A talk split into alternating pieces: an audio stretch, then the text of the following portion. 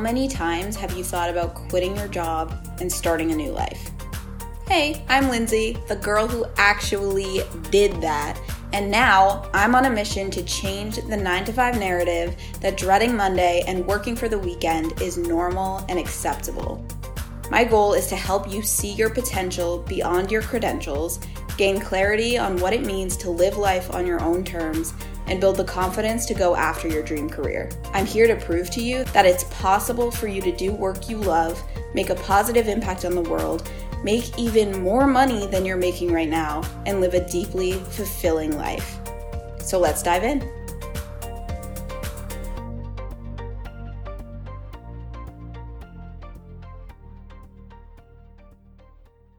Okay, we need to talk about niching down because every client I've had in the history of forever is afraid to niche down because they think they're going to be pushing away potential clients by choosing a niche. And listen, I get it. I used to think the same thing. But here's why that is completely not true.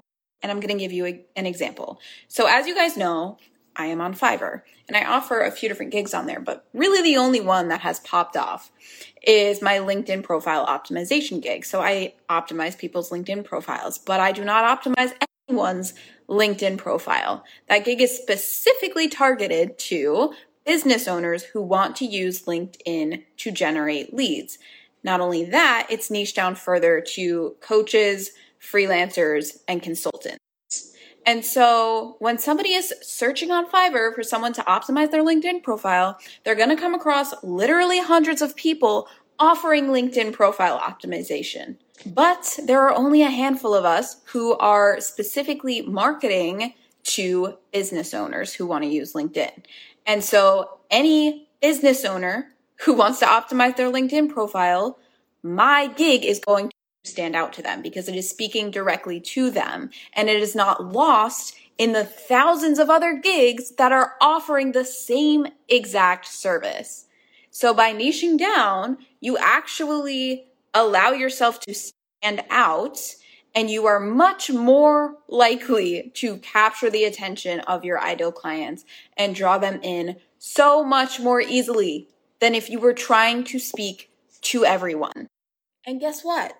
I still get messages from people who are not business owners and want to optimize their LinkedIn profile for a job search or they want to build their personal brand or whatever the reason is. But you know why my gig stood out to them? Because I have a lot of five star reviews. How did I get those five star reviews? Because I niched down to business owners. And so I captured their attention and I started getting shit ton of orders from business owners who helped me to build my portfolio and establish myself an expert. And so even though the gig is targeted to business owners, I still get people who are not business owners and not specifically in that niche reaching out and wanting to hire me.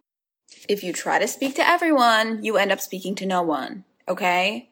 Choosing a niche is not going to push away potential clients. What's pushing away potential clients is the fact that your marketing is entirely too broad and unclear but that is not the only benefit of having a niche. If you are someone who wants to get brand deals, if you want to be a content creator, an influencer, if you have a podcast and you want to get sponsorships, having a niche makes you instantly more marketable to these brands because your audience, even if you have a small audience, is going to be more valuable because you are going to be able to say exactly who is in your audience and exactly who this content is going to reach. And so if a brand has a product or service that they specifically want to market to women who are feeling stuck in their jobs or who want to start online businesses and start freelancing, guess who they're going to come to? Me, because that is exactly who my audience. And so even though my audience is relatively small, I am able to charge more than somebody else with the same audience size as me who is just posting general life content and doesn't really have a niche. So please stop with this idea that having a niche is going to hurt your business. It can literally only help you. Like it's not necessary to have a niche in order for you to grow your business, but if you niche down, it will only help you. It will only be a positive thing. I promise you.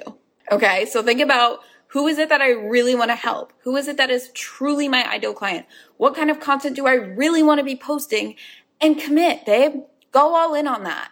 And I promise you, you will be surprised at how much more quickly you are able to grow your business.